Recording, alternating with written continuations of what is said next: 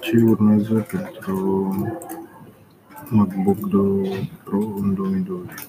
Lansările Apple sunt unul dintre cele mai așteptate evenimentele anului, nu numai în lumea tech, cât mai ales de către utilizatori.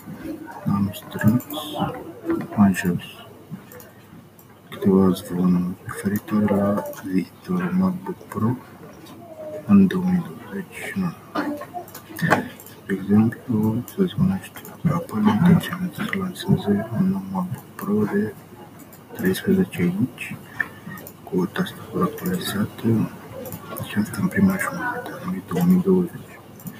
Până acum, zvonurile sugerează că nu vor fi modificări la dimensiunea ecranului.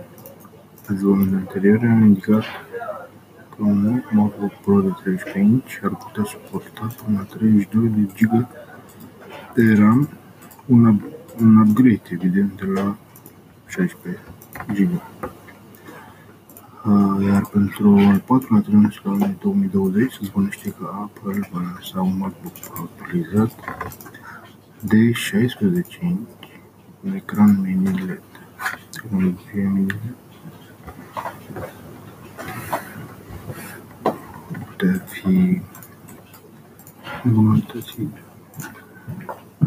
semnificativ productivitatea și experiența de divertisment. Mai multe în textul de mai jos.